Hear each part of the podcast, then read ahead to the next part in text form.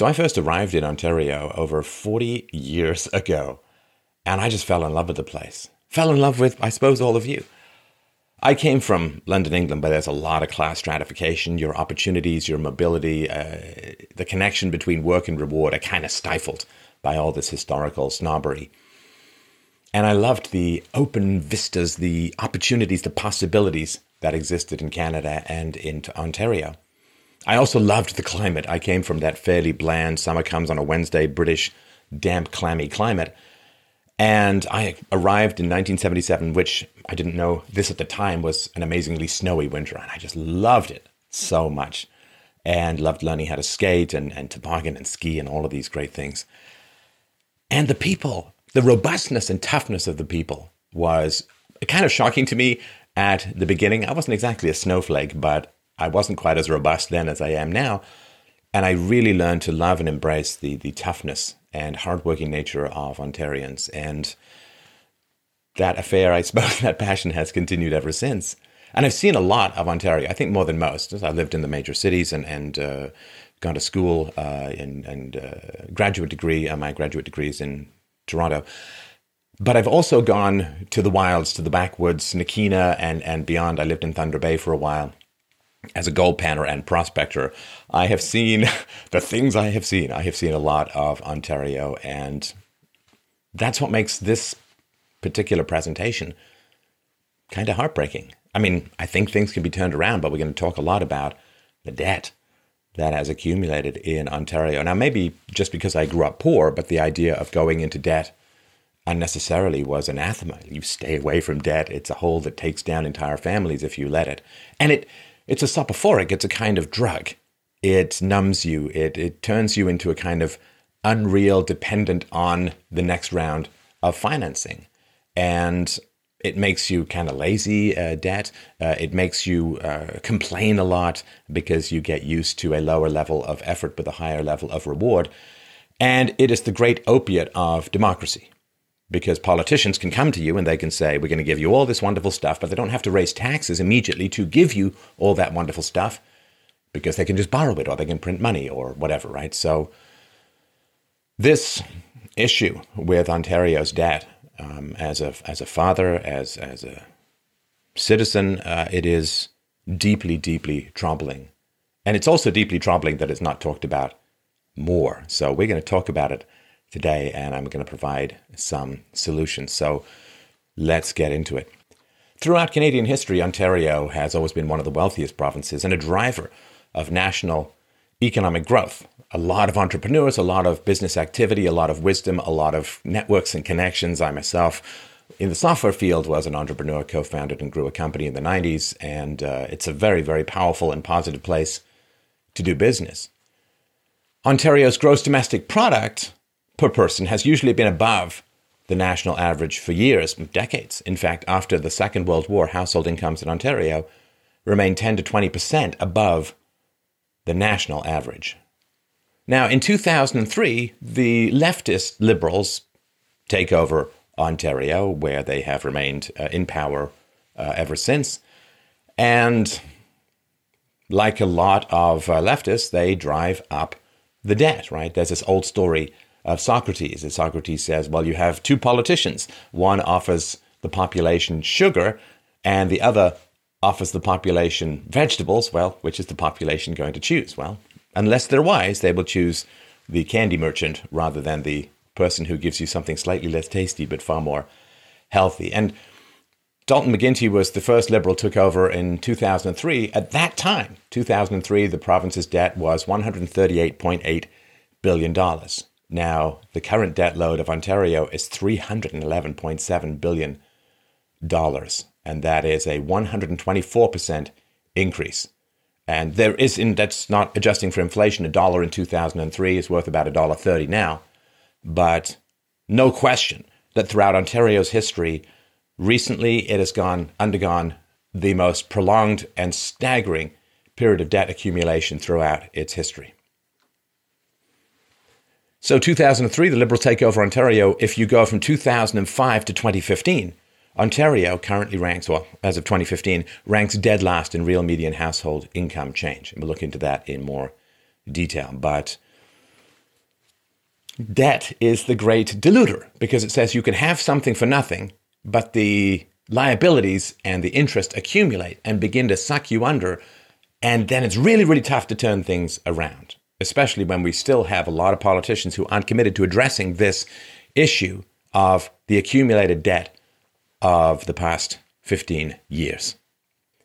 So let's look at some of how this data looks. And I do want to thank members of the Fraser Institute for putting this information together. The sources are below. So this is average annual real per capita GDP growth rates 2007 to 2016. And these are some really astounding numbers. And if you look at the very top here, this is sort of lowest to highest, there has been negative growth, a reduction in per capita GDP rates in Alberta in the time period mentioned. Now, of course, lower resource prices, and from 2015 onwards, they've had a far left government, uh, the uh, NDP, the Alberta New Democratic Party, which are very, very left. I mean, Bernie Sanders territory, it seems like from 2015 onwards, they have not helped this situation at all. So they have had a negative growth, minus 0.4%. Now, some of these numbers uh, uh, look the same. They're a little bit different, uh, just as a rounding stuff. And again, the source data is below. So, New Brunswick, Annual real per capita GDP growth rates 0.3%.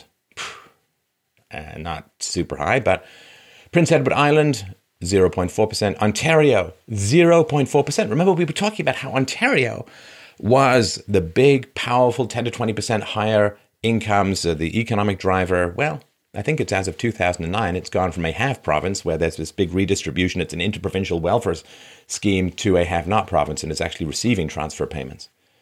Ontario 0.4%, Newfoundland 0.4%, Quebec 0.5%, Saskatchewan 0.7%, Nova Scotia 0.8%, British Columbia 1.1%, Manitoba 1.1%.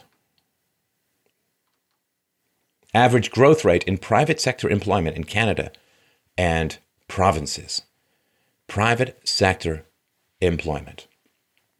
Nova Scotia, it's gone uh, down this is from 2007 to 2016, minus 0.2%. New Brunswick, flatlined, 0%. Ontario, 0.6%. PEI, Prince Edward Island, 0.6%. Quebec, Manitoba, 0.9. All of Canada except Ontario is 1.1. So as you can see, the average, except for Ontario, is almost twice what Ontario was able to, to manage. Newfoundland, 1.3%. British Columbia, 1.3%. Saskatchewan, 1.7%. Alberta, 1.7%.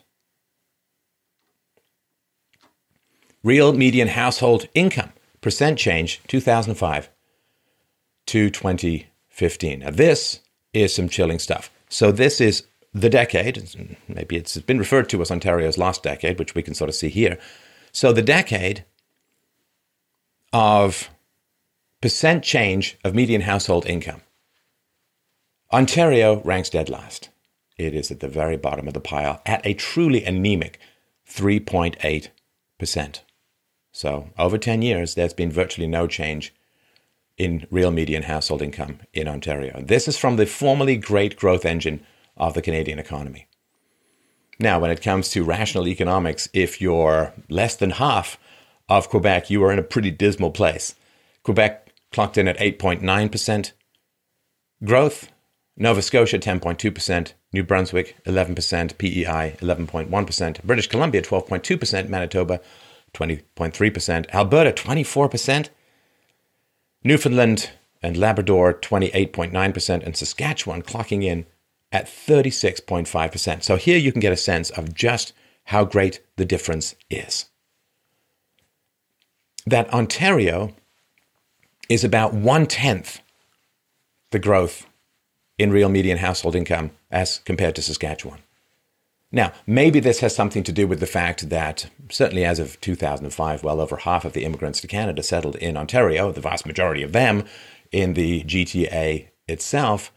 And um, this was a little bit lower, and Harper tried to redistribute immigrants a little bit more uh, to make things a little bit easier on the infrastructure and uh, growth. and that's all, all changed. Ontario is now clocking at higher rates of immigrants coming in, but very few of the immigrants, of course, are going to places like uh, Manitoba and Saskatchewan. And maybe that has something to do with it. Maybe the cost of immigration in these particular areas, particularly in terms of infrastructure, is retarding growth, but there could be any number of reasons. I await your comments below as to your theories. But the point is that Ontario from going uh, has gone from a massive growth driver of the Canadian economy to an anemic last place, less than a tenth of the greatest increase in, in a province in Saskatchewan. That is terrible. Because this has been at a time when massive debt has been accumulated. So, massive debt has been accumulated at the same time as real economic growth has stalled to the point of being virtually non existent. This is over 10 years. That is a terrible, terrible. I mean, this, this coincidence or, or this, this uh, intersection of massively increased debt with anemic economic growth is uh, terrible. So, this is the change in net debt per capita from 2007 to 2016. And these are in nominal dollars. And uh, here we can see that British Columbia has jacked up its debt $2,370. This is change in net debt per capita over the decade 2007 to 2016. Nova Scotia, 2808. Saskatchewan, 3012. PEI, 4,749. Newfoundland and Labrador, 5,627. Quebec, 5,633. Manitoba, 8,337. New Brunswick, 8,774. Ontario, 9,313. Alberta, 12,074. Now, that is some astonishing numbers. And it shows the horrifying situation when the government controls interest rates, when the government controls money printing, when basically it can type whatever it wants into its own bank account. You do see in late democratic structures always this addiction to debt and the debasement of currency. I remember this really vividly when I first came to Canada. I, I could buy a candy bar for 10 cents, and the price very rapidly went up, and there was astonishing levels of the devaluation of the currency, massive amounts of money printing, and it just got completely lunatic. And it was very relatively quickly that candy bars were 50 cents, 75 cents, a dollar. I still remember being able to go to the mall in Mills and get a slice of pizza and a drink for a dollar. A slice of pizza was 75 cents and the drink was 25 cents. So the debasement of the currency that occurred in the uh, 80s and 90s was just astonishing. And that's been reined in to some degree, although we still see that from 2005, uh, the dollar is now, um, well, cost a dollar 30 to buy what a dollar bought just uh, a little, well, 13, uh, 13 years ago. So yeah, this is still going on, but this is this is crippling stuff. And, and if you can see net debt per capita, okay, per capita is not who can actually pay right? Because that's just the general population. That includes people who aren't working. It includes people who are unwell. It includes people who are injured. It includes people who are uh, home raising children and therefore not directly contributing to the immediate economy, but rather allowing the economy to continue to future generations and the culture in the country. And this does this includes uh, very very poor people who don't have any assets with which to pay the debt. So if you strip all of those people out, then basically, I think it's you and I who are responsible for this debt. I don't know, but it's going to be uh, uh, pretty bad. Also, does this include, as it would, it includes all of the people who may be working for the government who would need to not work for the government in order to begin to tamp down on some of this debt and begin to repay it back.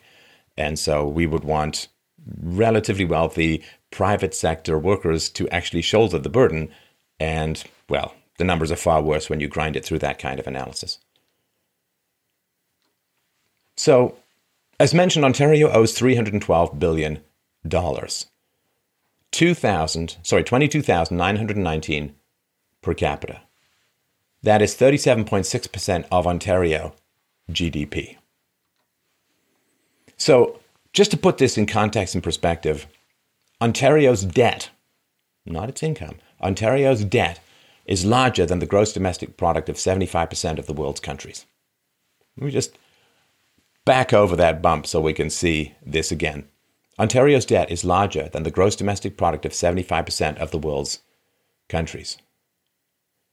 So, Ontario's debt is larger than the gross domestic product of New Zealand, Portugal, Ukraine, Kenya, and Romania. In 2011, Ontario owed 236 billion.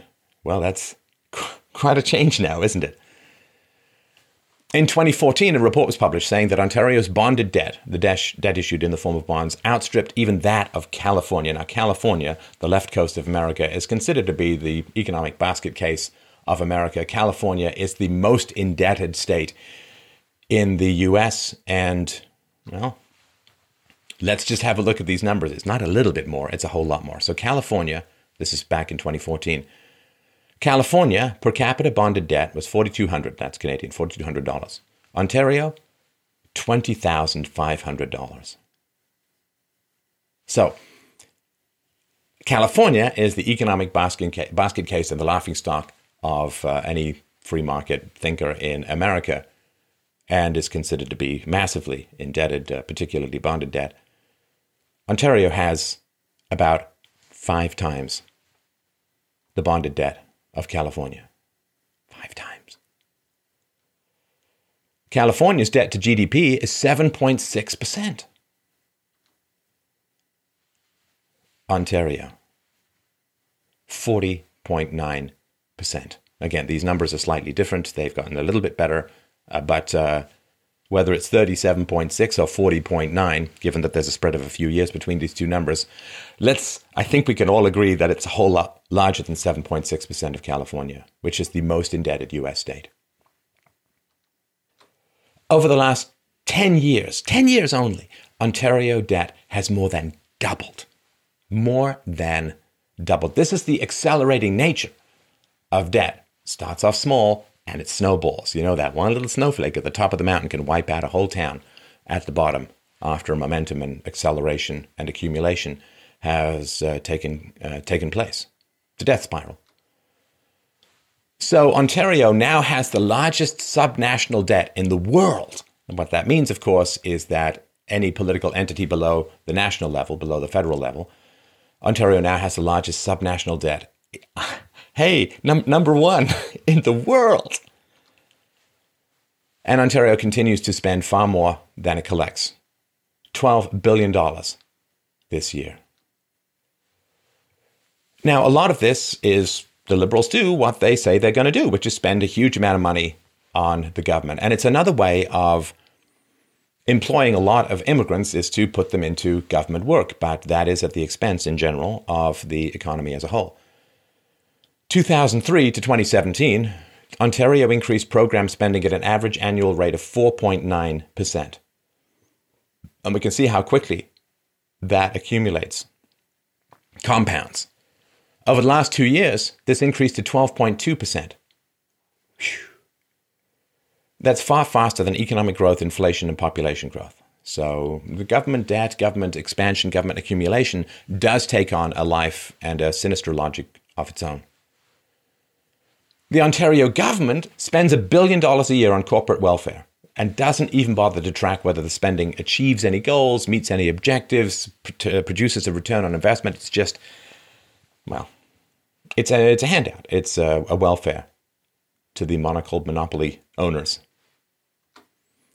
Premier Wynne of Ontario recently announced she was gifting Toyota $110 million. Well, of course, not her personally, and not you as a taxpayer, most likely, but in general, your children and your children's children, and so on ad infinitum. Well, actually, no, not ad infinitum, because mathematically that which cannot continue will not continue. The previous year, to when Premier Wynne gave $110 million to Toyota, Toyota made a global profit of $22 billion. Now, of course, if you're in business and someone offers you $110 million for free, you have to take it. But you we all know this is not right. Ontario, how is the sensible? How sensible is the spending? Well, it spent seventy million dollars on a provincial pension pension plan that never came to being. 1.1, famously 1.1 billion dollars of your money, your future obligations, were spent on gas plants that were never actually built. And uh, it's it's absolutely mental. There, uh, uh, $37 billion has been spent on above market rates for renewable power.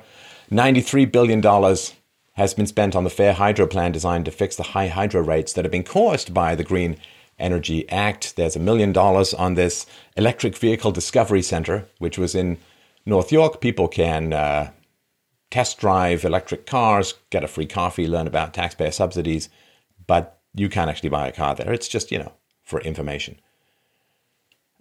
Recently, Ontario paid taxpayers $47 million to subsidize their electric cars uh, including things like the $1.1 million Porsche 918 Spyder. So it's a good thing they're getting those subsidies and a Tesla that costs $150,000. Get your subsidies right here.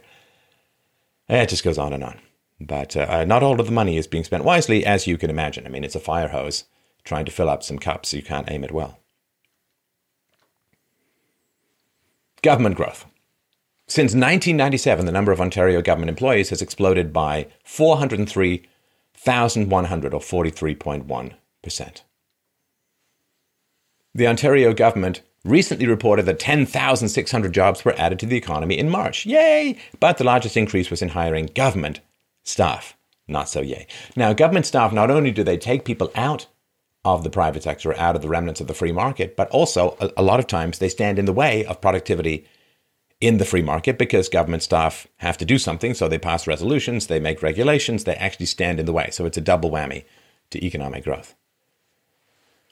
Government employees in Ontario earn 13.4% more than private sector workers, and um, better pensions and uh, uh, better benefits and job security and so on. It adds up to quite a lot of benefit. Since 1997, government staff in Canada have seen their wages grow by over 26% on average. On average. And uh, you compare that to some of the really low numbers we saw. Was it 3.8% household median income increase? Well, that's, uh, that's a lot higher. A lot higher. Ontario has 131,741 government employees making over $100,000 a year, which went up almost 7% year over year. That's 518 Toronto Transit Commission vehicle operators, 25 summer school teachers, making $100,000 or more a year, two janitors, 14 Toronto parking enforcement officers, and almost 8,000 staff at Ontario Power Generation. So, debt servicing, right? It's the money you got to pay on the interest, the money you got to pay on your payments. We all know this. You got your visa thing. It's your probably your minimum payments. But debt servicing is now Ontario's fourth largest cost after healthcare, education, and social services. It costs more than double Ontario's justice system. It consumes 88% of the $13.9 billion in annual Ontario corporate taxes. And corporate taxes are high, and almost all of it goes to just servicing the debt rather than providing any actual services to employees. Ontario's debt is actually as, as much as the annual revenues of Canada's eight largest companies. Interest payments on the debt are exactly half of the $24 billion education budget. Now, some of Ontario's debt is locked in at low rates, right? Because one of the things that happens when rates go down is governments like to borrow more, and it seems like it's kind of free stuff. You know, like the, um, you ever see those ads? I'm sure you've seen those ads where it's like, introductory interest rate of 0.9% for your credit card, right? And then if you read the fine print, after six months, it goes to 18, whatever it is, right? And this, of course, was one of the big problems with the housing crash and crisis in the United States that people got low interest rate loans for their houses, but variable rate mortgages then kicked up when the interest rates went up and they couldn't afford their homes. Now, if you borrow a lot of money at low interest rates, your payments creep up. But what happens is there's a huge whiplash effect when the rates go up a percentage point or two percentage points, which they always do inevitably, because if you keep crushing interest rates low, you stimulate economic growth in the moment, but you depress savings. And because there's fewer savings, uh, there's less money available to invest in raising worker productivity, growing businesses, and so on. And so what's happened is a huge amount of, bit of money has been borrowed because of these low interest rates. And those interest rates are going to go up. And the not, that doesn't just affect new borrowing, that affects what has already been borrowed, right? So some of Ontario's debt is locked in at low rates, but up to 40% of Ontario's $311.7 billion debt will come due during the next governmental term. And People should be asking politicians about this. But they're not, which is kind of what I said that, that debt makes you kind of lazy and distracted and irritable and dependent and whiny and complainy and avoidant and, you know, all that kind of stuff. Ontario's debt to GDP ratio has exploded. So 1980 to 1981, it was 9.1%. 9.1%. Not great, but manageable, right? Now it's just under 40% at present. So debt to GDP has gone up more than four times over the last uh, couple decades. Now, the NDP, the national, sorry, the New Democratic Party, want to increase program spending to $164 billion by 2021 22. It's about 5 billion more than the Liberals. And I just, you know, sidebar, I, I just want to point out how incomprehensible this is to me. That you are already massively in debt. Interest rates are going to do an uptick. You've got to refinance a whole bunch of that debt at higher interest rates, and you just want to keep piling on the spending and building up the debt. And I, I, I fundamentally don't understand. I mean, isn't that just a general desire to wreck any remnants of the free market system? Implementing the new democratic plan in Ontario would mean program spending in 2021 22 would increase by 26% in nominal terms over the five year period starting 2016 to 2017. And every dollar you borrow is multiple dollars you'll have to pay back in the future. it's a drug. You understand? It's like a drug. Rather than dealing with problems and becoming happy organically, you just take cocaine. And it's like, hey, I've solved my problems. Got a toothache? Eh, just take cocaine. Toothache feels better now, doesn't it? But the rot gets deeper, and this avoidance of basic reality, which is a collusion. It's a collusion between the media, the politicians, the general public in particular. The general public seems pretty aware of these issues. But there's this weird collusion that goes on. Mutually assured destruction. Well, we won't talk about your overspending. Well, we won't do this. Well, everybody's just colluding to kind of hide this stuff because it's become so bad that the kind of changes that would be required have become what many people would consider so radical that everybody's just stepping around this big, giant, debt ridden elephant in the room. We got to stop that. I mean, we have to stop. The Liberal budget aims for a 6% increase in program spending this year. This is all spending outside of government debt interest payments. Last year, the increase was close to 6%. So spending grows by 12.2% in just two years. Projected operating deficits will be just less than $7 billion in each of the next three fiscal years. That's income that doesn't cover spending. Astounding. So, another way of putting this is the pace of debt accumulation will double and then some. So, this year, the Ontario government plans to add $16.8 billion to the province's net debt, a measure that adjusts for financial assets. Very similar increases are expected in the following three years. This brings Ontario's net debt to $377 billion.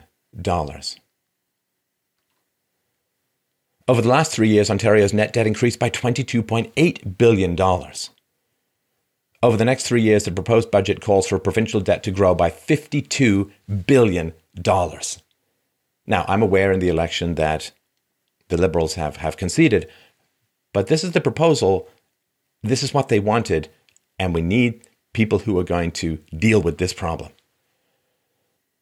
So, between the fiscal years of 2008 to 2016, Ontario had uninterrupted deficits and added about $130 billion in new net debt.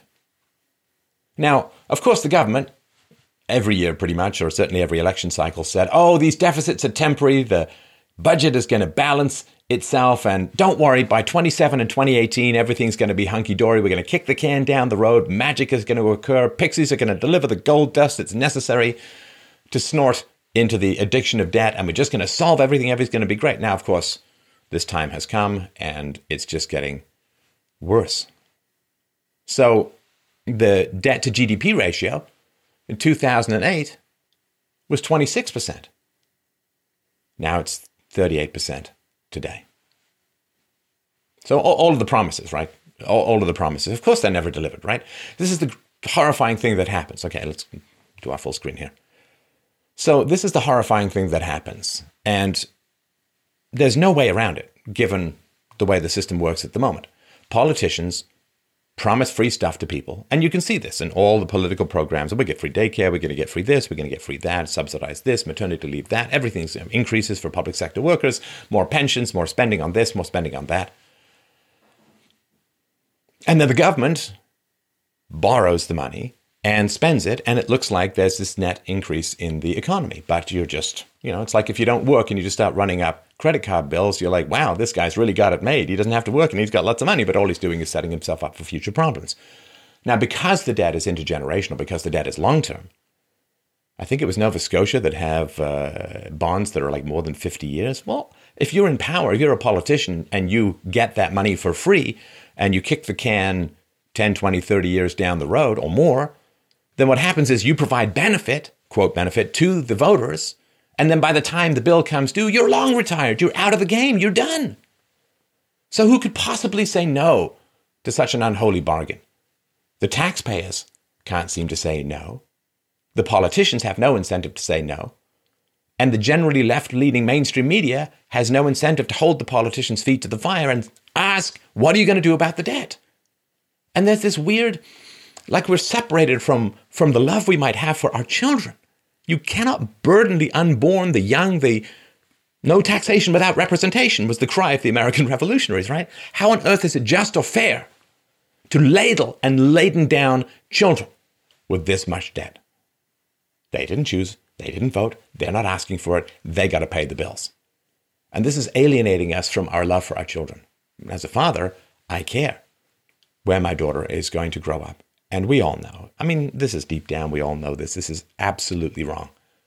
This is absolutely immoral to use the next generation as collateral to feed our greed in the here and now. And then people say, I've seen these ads too. Ah, the conservatives in Ontario, they want to fire nurses and teachers. Well, female centric occupations, of course. And it's like, well, this is terrible. We, we can't have any sacrifices. This is what I mean. The toughness in the people in Ontario that I first encountered in the 70s seems to have faded just a smidge or two because now it's like, well, there was this massive amount of spending, this massive amount of debt accumulation, and you can only party for so long before you got to end up waking up with a hangover, right? And so now, yes, some sacrifices are going to have to be made, and they're not going to be fun for a lot of people. Of course. But this idea that you have to make sacrifices, you know, men get yanked off to war and come back uh, in a body bag or in a wheelchair or traumatized. Men get yanked off to war and that's just the way things go. But now we have a lot of people who are going to have to take reduced circumstances, who are going to have to deal with moving from the public sector to the private sector and all of the attendant increases in requirements and discipline and so on, people are going to have to get real jobs. And suddenly it's like, we can't have that sacrifice. Yeah, we can send a billion men off to war, but we can't possibly reduce government spending. Why? What happened to our toughness? What happened to our capacity to make sacrifices for the greater good? What happened to us no longer being democratic vampires feeding on the unborn to prop up our incomes in the here and now? This is predatory, people. This is intergenerational piracy. This is wrong. This is wrong. We're going to have to take those sacrifices. We're going to have to learn this lesson. We're going to have to stop doing this stuff. We're going to have to find ways to prevent it from happening again. And it's going to be tough. And it's going to be hard. And that's why we should never have done this in the first place.